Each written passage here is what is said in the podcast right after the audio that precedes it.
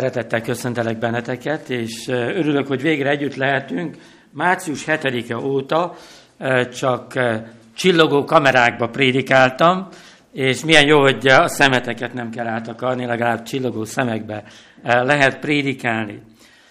Az újrakezdésnek vannak kihívásai, újra kell tanulnunk dolgokat, azt a fajta belénk rögzült félelmet, azt át kell alakítani egy egészséges tartózkodássá, mert arra még szükségünk van, de a legnagyobb szükségünk a közösségre van. Még hogyha másként is kell ezt megélni, akkor is meg kell élni a közösséget. Gondolom, hogy kicsit hasonló ez a helyzet ahhoz, mint amikor Noé és családja kijött a bárkából, és elkezdtek újra tanulni, élni, újra bízni abban, hogy nem lesz özönvíz, legutóbb két hete délután, aki fent volt a Zoomon, erről prédikáltam éppen a szivárványjal kapcsolatosan, hogy ez egy ilyenfajta új kezdés talán. Köszönöm Andrának a nagyszerű történetet, biztos, hogy segít egy kicsit az igényedetésben is. Andrával, ami életünk nem akkor fonódott össze, amikor Ádám egyszer elhozta és bemutatta nekünk, mert az egy másik külön történet lenne, de most minden nem lehet elmondani, hanem ez már sokkal előtte e, történt. 2006 e, e, nyarán besétált a felvételi bizottságba a főiskolán egy fiatal lány, aki az ország egyik legjobb gimnáziumából jött, nagyon nagyszerű érettségi eredménnyel, és föltettem magamba a kérdést ott ülve a bizottságban, hogy miért jön egy ilyen valaki teológiára. Mert hát elmúlt húsz évben legalább szinte minden felvételi bizottságban ott ültem, és nagyjából tudom, hogy kik szoktak jönni. Értékes emberek is szoktak jönni, már abból a szempontból értékesek, hogy az egyházi szolgálat számára is később értékesek lesznek, de gyakran azért jönnek emberek oda, mert szeretnék megtalálni Isten, szeretnének békességet kapni, hogy szeretnék, ha helyreállna az életük, nagyon sok világi hallgatónk van, meg korosabb személyek is, tehát nyilvánvalóan, hogy kicsit meglepett az, hogy egy éppen jeles érettségével az ország legjobb gimnáziumából kijött személy jön. És a kérdésre a válasz az volt, hogy azért, mert az Úr elhívta, hogy neki szolgáljon. És ez egy külön érdekes történet, amikor valaki félig meddig második generációs, de akár ha úgy akarja mondani, akkor első generációs. Ugye itt sokan, amikor együtt van a gyülekezet, tudom, hogy sokan vannak első generációsok, ezért értitek jobban ezt. És aztán a főiskolán is a legjobb tanuló volt, és a szolgálatai meggyőztek bennünket arról, hogy az Úr elhívta őt erre a szolgálatra. 2009 őszétől akkor már újdonsült menyem volt, e, pár hetes, e, két évig gyakornok volt mellettem, a Rákos Csabai Gyömrői körzetben, Péceli gyülekezet is oda tartozott még akkor, és amikor elhelyezték Székesfehérvárra két évvel később, akkor úgy éreztem magam, mint egy szárnyaszeget madár mert amit a gyermekekkel, az ifjúsággal, az evangélizációban tudtunk művelni abban a két esztendőben, az, azt úgy gondoltam, hogy az lehetetlen lesz nekem egyedül folytatni és végezni. Sok minden szempontból ez áldásomra várt, de ezt csak azért mondtam, hogy, hogy magam maradtam, mert sok minden mást ki kellett találnom, és túljutni ezen a helyzeten, de arra gondoltam most, amikor ezt megtudtam, ezt a döntést, hogy milyen jó, hogy végre én lehetek az ő segédlelkésze. Mert hiszen ez a felállás továbbra is megmarad, és azt is mondhatom talán, hogy a gyülekezetnek egy olyan szakasza kezdődik el, amilyen még nem volt. A legjobb szakasza. Ennyit eh, talán erről, majd eh, még augusztus végéig lesz egy pár alkalom, amikor itt állok, akkor még lehet, hogy mindig lesznek eh, történeteim röviden ezzel kapcsolatosan is. De mielőtt, vagy ahogy az igéhez fordulunk, Kezdjem azzal, hogy én egy hangzatos címet adtam a ma délelőtti prédikációnak, hogy melyik az igaz vallás. Jó kérdés. A középkorban azt válaszolták, hogy az, amit az egyetemes egyház képvisel. A történelmi reformáció alatt azt képviselték, hogy az, amelyik egyedül a Bibliára alapoz. A megújulási mozgalmaknak a válasza az volt, hogy az, ahol az emberek átélik a személyes megtérést. Az adventizmus válasza, hogy a proféciák mondják el, hogy melyik az igaz vallás. A karizmatikusok azt mondják, hogy ahol a Szent Szellem rendkívüli ereje megnyilvánul, az az igaz vallás. A posztmodern kor válasza az, hogy ahol az emberek jól érzik magukat, és ahol élményeik vannak, az a jó vallás. De ma délelőtt nekünk nyilván az a fontos, hogy Jézus Krisztus mit mond erről a kérdésről, hogy melyik az igaz vallás. Lapozzunk Lukács evangélium a tizedik fejezetéhez, ahol az irgalmas samaritánus példázatát találjuk a 25. verstől.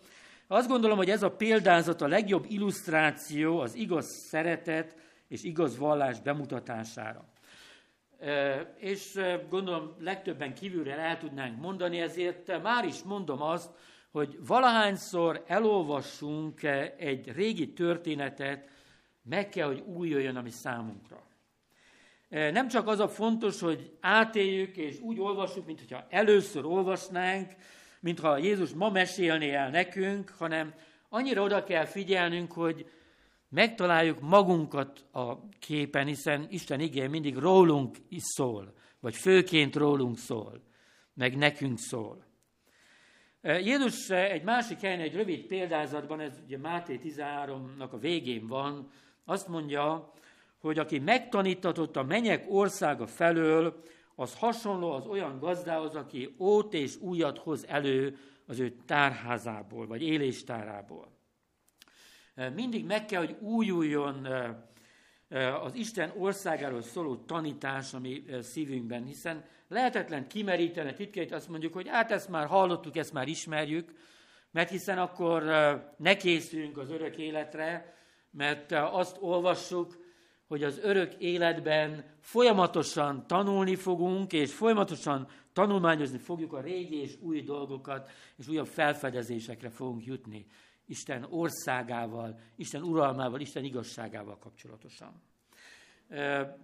Egy egészséges hívő embert semmi sem tud jobban lelkesíteni, mint az, hogyha felfedez valamit Isten igéből, hogyha újként hat rá Isten igéje, és ezért szeretném, ha ma délelőtt is keresnénk az ót és az újat ebben a példázatban.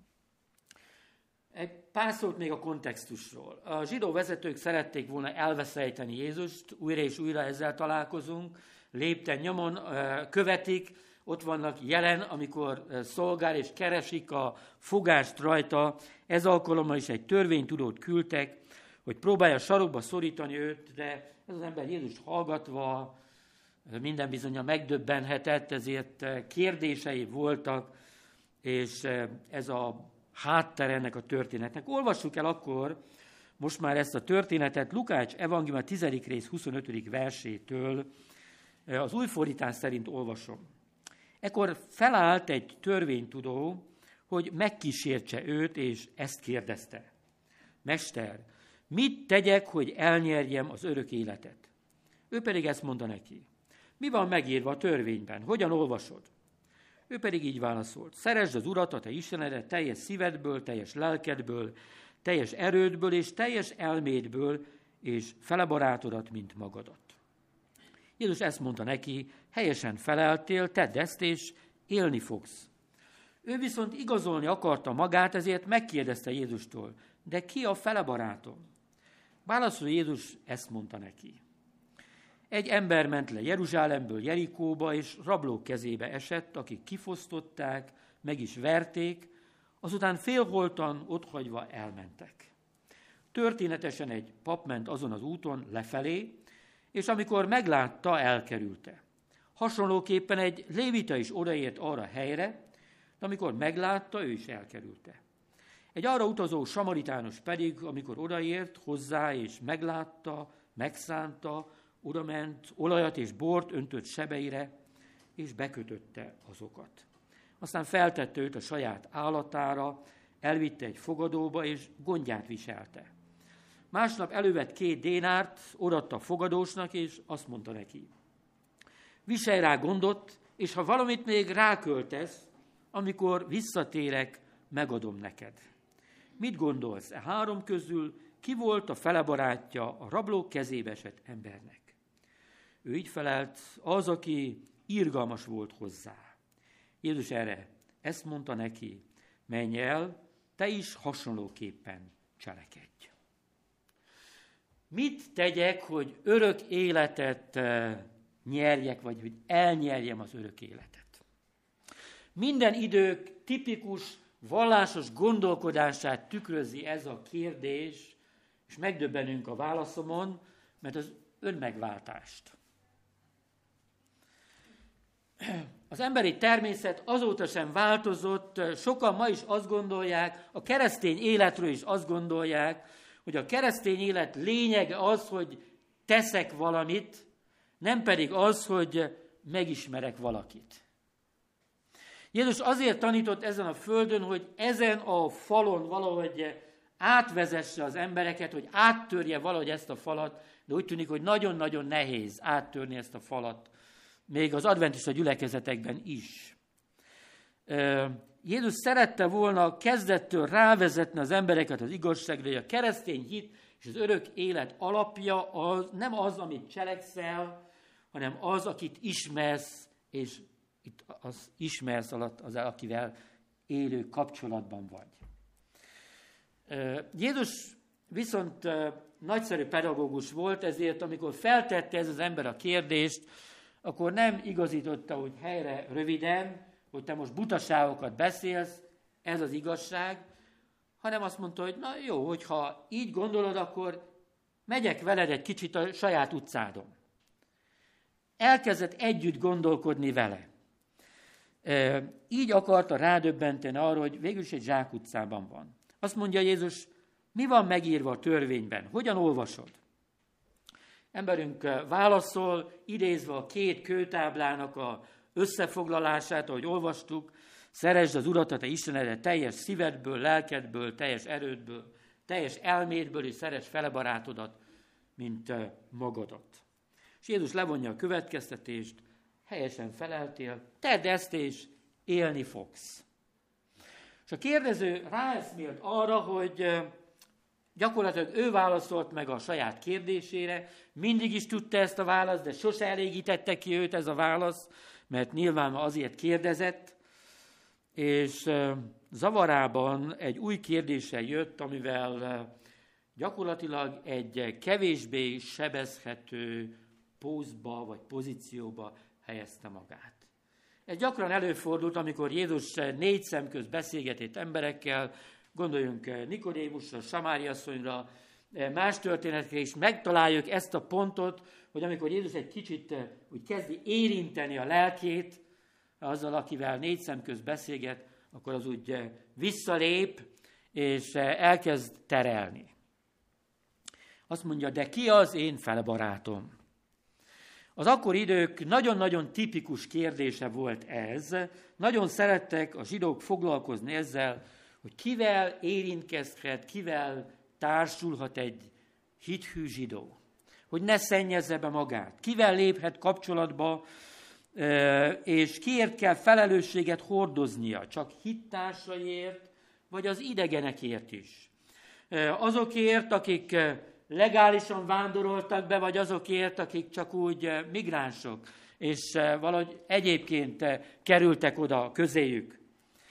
Mi lehet az a legminimálisabb kötelezettség, amit még teljesíteni kell, és aztán le vannak tudva az idegenek, a gólyok, ahogy ők mondták, vagy mondják, és közben a lényeg azon van mindig, hogy ne veszélyeztessük, vagy ne veszélyeztessék, mert még most nem magunkról beszélünk, a saját kultúrájukat. És minél többet gondolkodtak ezen, ismerjük ezt az ő irodalmukból és a Jézus korabeli vita helyzetekből is, hogy egyre jobban nőtt azoknak a listája, akikkel szemben nekik tartózkodni kellett, azok a körülmények, helyek, amelyeket kerülniük kellett, és azt gondolom, hogy az emberi természet ebben a vonatkozásban sem túl sokat változott. Ki a fele barátom? Hova helyezem a határvonalamat, és meddig menjek el? A velünk azonos társadalmi osztályba vagy kultúrába tartozókkal könnyen kapcsolatba lépünk, de miért keverednénk bele kényelmetlen helyzetekbe, amikor mi hívők vagyunk, mondjuk egy vállalkozásról van egy hívő és egy nem hívő, egy vállalkozásban, egy házasságban van egy hívő és egy másfajta hívő, mondjuk nem vadateistára, vagy olyanra gondolok, aki nyilván ellenzi is azt az életet, vagy olyan helyre elmegyünk, ahol mi vagyunk egyedül hívő emberek, mi eszünk csak úgy, mi nem fogunk felállni, táncolni, mi nem fogunk olyan dolgokat tenni, és, és akkor miért hozzam magam ilyen helyzet? Sokkal biztonságosabb, hogyha húzunk bizonyos határvonalakat. Egy samaritánussal való kapcsolat rengeteg felesleges kihívást és kényelmetlenséget okoz. Bár már utaltam a Samári asszony történetre, akkor éppen azzal találkozunk ebben a történetben, hogy Jézus nagyon tudatosan hágta át ezeket a határvonalakat, nem higgyengeségből, hanem küldetéstudatból.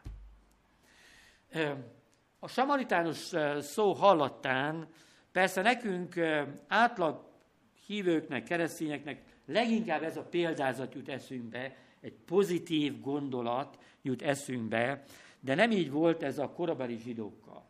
Talán érdemes beiktatni ide néhány mondat erejéig egy kis kortörténetet, hogy értsük azt, hogy miért és hogyan gondolkodtak a zsidók a samaritánusokról. Közel ezer évvel Krisztus előtt egy Sémer nevű ember egy sziklás hegyet birtokolt kb. 60 kilométerre északra Jeruzsálemtől, amit Izrael akkori királya Omri megvett, és egy város épített rá, és az eredeti tulajdonosának, Sémernek a nevéről Samáriának nevezte el, és ettől kezdve az északi királyságnak az urai, mintegy 150 esztendőn keresztül innen kormányozták Izraelt. Egészen nemzet megszűnéséig, Krisztus előtt 722-ig a asszír fogság idejéig.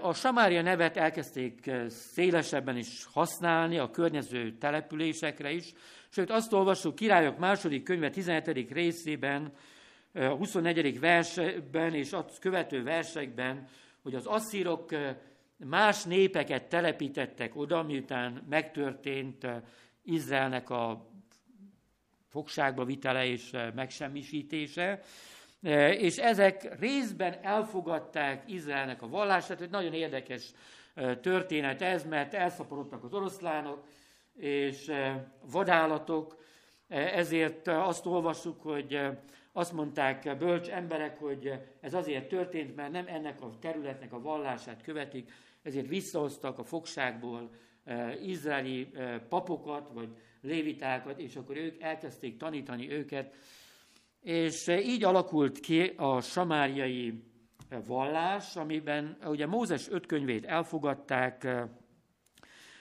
és a profétákat már nem, mivel fejlődött az ő vallásuk is, ezért eléggé szétvált a kettő, a, a judai vallás, ami ugye megmaradt, illetve a samáriai. Ugye több mint száz évvel később a déli ország Júda is elesett, ugye mostanában is tanultunk a babiloni fogságnak az idejéről, ami ugye 70 évig tartott, és amikor Perzsa birodalom alatt visszatértek, hogy felépítsék Jeruzsálemet, akkor ezek a samáriak próbáltak segíteni, de nem engedték, nyilván egy ilyen keverék vallású, félig pogány népet nem akartak odaengedni, hogy az egy igaz Istennek a templomát felépítsék, és őt kövessék, ezért konfliktus alakult ki, minden módon akadályozták a, az építkezést, ahogy olvasunk erről Esdás Neémiás könyvében, és ettől kezdve ott volt ez a keserű gyűlölködés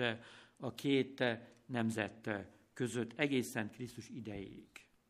Most nem tudunk belemenni abba egyébként, hogy nagyon sok érték volt a samári vallásban, mert Jézus szerint az ő messiás várásuk tisztább volt, mint a zsidóknak a messiás várása. Nem véletlen, hogy Jézus először kimondani azt, hogy én vagyok a messiás, ez a samáriaknak mondta ki, a zsidóknak soha nem mondta ki.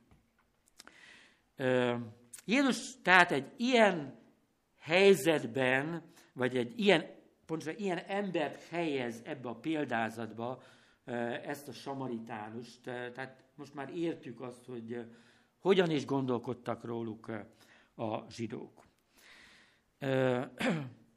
És aztán, amikor elmondja ezt a kis történetet, felteszi a kérdést, hogy mit gondolsz, a három közül ki volt a felebarátja a rablók kezébe esett embernek. Az emberünk válaszol, de kínosan kerüli azt a bizonyos szót, mert utána neki fogat kellene mosnia, hogyha kimondaná, ezért csak körüléri azt mondja, hogy az, aki írgalmas volt hozzá. És Jézus válaszol, eredj és te is eképpen cselekedjél. És ezzel vége van a történetnek. Valóban vége van a történetnek? Biblia tele van olyan történettel, amit úgy nevezünk, hogy nyitott végű történet. És ez nem azért van itt ebben az esetben sem, hogy nekünk úgy kellene befejezni ezt a történetet, hogy most gondolkozzunk azon, hogy ezek után ez a törvénytudó mit csinált, mint ahogy amikor olvasunk egy másik nyitott történetet, például Jónás történetét, akkor nem azzal kell foglalkoznunk a Jónás könyvének a folytatásaként, hogy vajon megtérte Jónás, vagy még most is ott ül, miközben Ninivé megtért, és még ott bosszankodik most is, vagy lehetne tovább folytatni a nyitott történeteknek a e, példáját, hanem azért, mert ez szembefordít bennünket, vagy pontosan egy tükröt tesz előnk, és azt mondja, hogy hát veled mi a helyzet? Hogyan segít ebben nekünk ez a példázat? A legjobb mód, ha belehelyezzük magunkat a történetbe. Próbáljuk elképzelni, hogy mi vagyunk az egyik szereplő. De vajon melyik szereplő? Itt több szereplő van. Melyik szereplő lennénk szívesen? Mert hogy az mindig segít nekünk, és ezt szívesen ajánlom, hogy gyakoroljuk máskor is. Amikor olvasunk evangéliumi történeteket, bibliai történeteket, akkor próbáljuk kinézni egy szereplőt és beleképzelni magunkat. Például, hogyha kereszten függő latroknak a történetéről olvasunk, és a jobb latorról, bár nem tudjuk pontosan, hogy jobb oldalon volt, de hát jobb volt, ez biztos legalábbis jobb döntést hozott, akkor könnyen ráismertünk magunkra, hogy hát mi megérdemelnénk a büntetést, de, de nem kell ott lennünk Jézus Krisztus által. Vagy ha az út szélén kolduló vak történetét olvassuk, akkor rádöbbenünk, hogy mi vagyunk azok a emberek, akik Bartimos jelképez, és akik kiáltunk Istenhez, hogy Dávidnak fia, könyörülj rajta. De az irgalmas samaritános történetét olvasva, vajon kik lehetünk, vagy kik vagyunk mi ebben a történetben?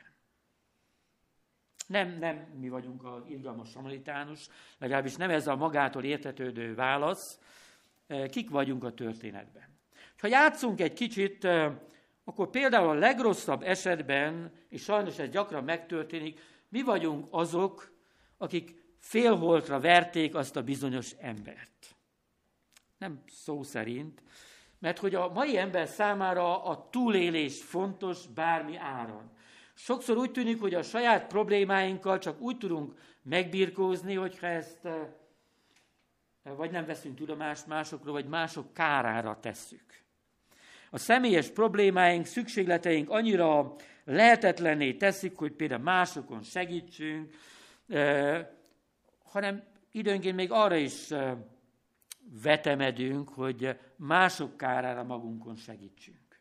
Apróbb helyzetekben, akár a családunkban, vagy a gyülekezetünkben is előfordulhat ilyen helyzet, amikor azon kapjuk magunkat, hogy a túlélésért küzdünk. Csináltánk egy, egyébként egy nagyon jó játékot, bezárnánk most az imázat két hétre, itt maradnánk bent, éheznénk, és aztán kitennék két szendvicset. Ki lenne az a két szendvics? Hogy döntenénk el? Valószínűleg az ököljog alapján döntenénk el, nem? Ez nagyon drasztikus ez a példa, de kicsiben tele vagyunk ezzel a mindennapi életben. De ma délelőtt én a legjobb esetet szeretném feltételezni, nem a legrosszabbat. És ha tételezzük a legjobb esetet, akkor te vagy az, akit félholtra vertek. És most helyez bele magad ebbe a történetbe. Képzeld el, hogy Jeruzsálemből Jerikóba utazol, a Jézus korabeli hegyi ösvényen. Ez a hegyi ösvény egy kanyargós, hajtűkanyaros, egyszerű kis ösvény. Jeruzsálem 400 méterre van a tengerszint felette, Jerikó pedig 70 méter a tengerszint alatt, mert már közeledünk a holtengerhez. Egy hajtűkanyaros szerpentin, egy nagyon jó terep arra, hogy a tolvajok ott tanyázzanak, és véres útnak is nevezték, jól ismerték Jézus hallgatói, hogy miről is beszél ő. És hirtelen egy felfegyverzett csoport támad meg hátulról, nincs lehetőséged a védekezésre, elrabolják minden értékedet, és ez még nem elég, jól összevernek, és félholtan ott maradsz eszméletlenül, és amikor a tűző, meleg napban visszanyered az eszméletedet, azt az rész, hogy nem tudsz megmozdulni. Tele vagy sebekkel, és nem tudsz megmozdulni. És ebben a reménytelen helyzetben egy reménység tölti be a szíved, mert jön egy pap. Ő majd segíteni fog. Legalábbis ezt gondolod, de, de hogy elhalad melletted, vet egy futó pillantás, de aztán e, tovább megy. Könnyen felmenthetnénk, hiszen e, gondolhatjuk azt, hogy ő nem akarta tisztátalanná tenni magát, de hogyha az eredeti szövegben olvassuk, és Azért olvastam, kimondottam most az új fordítás szerinti szöveget, mert az is összhangban van ezzel, akkor ott azt olvassuk, hogy történetesen egy pap ment azon az úton lefelé. És hogyha lefelé ment, akkor Jeruzsálemből Jerikó felé ment, tehát nem szolgálatba ment, hanem szolgálatból jött. Tehát ez azt jelenti, hogy kockáztathatott volna, de nem akart kockáztatni, mert többre tartotta magát annál, sokkal kényelmesebb volt neki elfordítani a fejét. Ellen White azt írja a Krisztus példázatai című könyv 266. oldalán, sokan méltóságon alulinak tartják, hogy segítsenek a szenvedő emberen. Érzéketlenül és megvetéssel nézik azokat, akik megrontották lelkük templomát. Azt gondolják, hogy valamilyen értékes vállalkozás támogatásával Isten ügyét viszik előre. Úgy érzik, hogy olyan nagyszerű feladatot teljesítenek, mert nem lehet a szűkölködők és lesújtottak miatt abba. Sajnos ez rólunk is szól, most rólunk is szól. És sok-sok emberről szól. De lépten nyomon találkozom olyan emberekkel, akik milliókat hajlandók adni különböző speciális evangélizációs projektekre, de arra, hogy nyomorultakon segítsenek, arra semmit. Meg időt, hogyha most nem a pénzről beszélünk. Hogyan gondolkodunk erről? És aztán jön a lévita is, és azt tapasztalod, nem csak azt, hogy elkerüli, hanem én hagy fogalmazzak most így, hogy ugyanazt teszi, amit látott a paptól. Ő is elkerüli. És ez így van, hogy ameddig a másikra figyelünk, addig mi sohasem leszünk könyörületesek. Addig nem fogunk másként gondolkozni, mert ott van ez a törvényszerűség, hogy a lévita követi a papot, vagy más szóval, mi mindig tekintély után megyünk, vagy olyanokat mintázunk, akikre feltekintünk. Az emberek azt teszik, amit azoktól látnak, akik tekintét képviselnek számukra. Ha a lelkipásztor, presbiter, vagy diakónus vezető, vagy szülő vagy, vagy bármilyen más feladatban vagy, mindannyian vagyunk valamilyen feladatban, amiben mi tekintély személyek vagyunk, akkor utánozni fognak bennünket. Nem azt teszik, amit mondasz, hanem amit teszel. Szeretnénk, hogyha mások elvégeznének valamit, szeretnénk, ha másik könyörületes lenne, mert nekem nincs rá időm, esetleg odadom a pénzt, de a dolgok így nem működnek. A dolgok csak úgy működnek, hogy én előjárok, ha én példát mutatok. Azt teszem, amit szeretném, hogy mások is tegyenek. Ők ketten, a pap és a lévita elfelejtették, hogy Isten választott népe nem valamit, hanem valakit képvisel. Hogy nem egy intézménynek a gördülékeny működéséről van szó, hogy sikeres működéséről, mivel lehet dicsekedni, hanem emberekről van szó, megmentendő emberekről van szó, akikért áldozatot kell hozni, akikért kockáztatni kell. Ez az, amiért el kellett jönni valakinek, akit az irgalmas samaritánus példáz itt ebben a történetben. Akkor lehetünk irgalmas samaritánusok, ha engedjük Jézus belépni a mi életünkbe. Sokszor előítéletünk, fontosságérzetünk visszatart bennünket attól, hogy hiteles képviselő legyünk Krisztusnak. Hány és hány ember marad elveszett, mert nem találkoztak még soha senkivel, aki hitelesen követi Jézust. Nem láttak még olyat, aki hitelesen követi Jézust. Találkoztak már saját igazukban biztos emberekkel, de nem találkoztak Krisztus visszatükröző emberekkel. Találkoztak olyanokkal, akik fáradhatatlanok, hogyha győzködni kell valakit az igazságról, de találkoznak-e olyan emberekkel, akiknek van idejük és erejük arra, hogy könyörületességre induljanak. Az irgalmas samaritánus azonban lelassít, meglát téged, életét kockára téve segít, és azt mondod, hogy ez nem lehet igaz. Vannak még ilyen emberek a világon? Lehetséges ez, hogy valaki kockáztatja az életét, és önzetlenül segít? Ez valóban megtörténik. Kezeli a sebeidet, saját szamarán elvisz a vendégfogadóházba, éjszaka ott viraszt melletted, és gondoskodik rólad, és másnap reggel, amikor tovább kell mennie, akkor kifizeti a, előre a gondozásnak a költségeit, amikor rábíz a fogadósra. És aztán mi történik? Alig várod, hogy posztold a Facebookon azt, hogy még vannak ilyen emberek. Milyen csodálatos dolog történt az összes barátomnak, családtagomnak, mindenkinek, a szomszédaimnak, mindenkinek meg kell tudni azt, hogy vannak ilyen emberek, akik nem úgy viselkednek, mint ahogy általában viselkednek az emberek.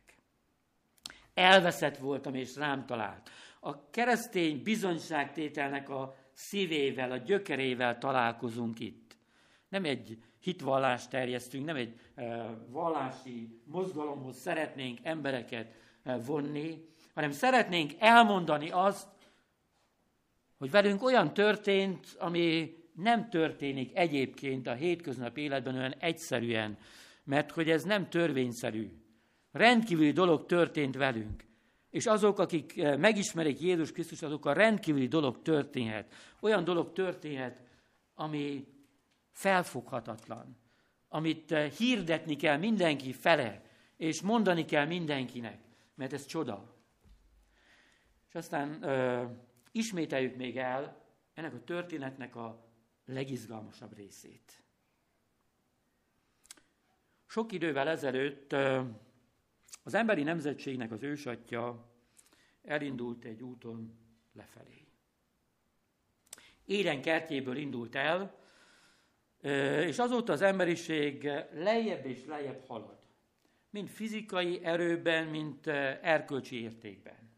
Ez az, amit látunk. Ugye, akik pár évtizedet éltünk, azok is látjuk ezt a vonalat, de hogyha történelmet nézzük, akkor nagyon-nagyon jól lehet látni. Sátán elrabolta a dicsőség ruháját az embertől, és odadobta a menyei törvényszék elé, megsebesítve, kifosztva, reménytelenül. állunk ott.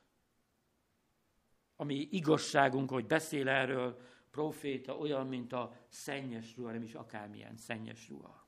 Az ember próbál tenni valamit, hogy mentse magát, és ezért van az önmegváltásnak, amiről az elején beszéltem, ezerféle válfa és újabb és újabb ötletek az emberben, de ezt az ötletsort, ezt maga Ádám és Éva kezdte akkor, amikor fügefa levelekkel körbe akaszgatták magukat, de rájöttek, hogy ez nem segít. És aztán jött az irgalmas samaritánus. Véletlenül talált ránk. Nem, mert tudatosan keresett bennünket.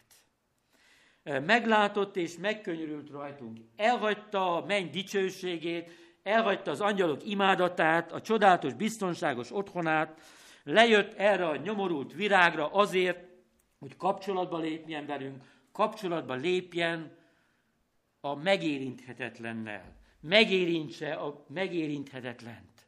Valami olyat tegyen, ami sorra botránkoztatta meg a körülötte lévő vallásos, hitkű embereket. Együttérzéssel közelített hozzánk. Saját életét adta értünk, hogy megmentsen minket. Olajat és bort töltött ránk, az olaj a Szentléleknek, a bor a e, Jézus vérének, kiontott vérének a jelképe, hogy meggyógyítson bennünket.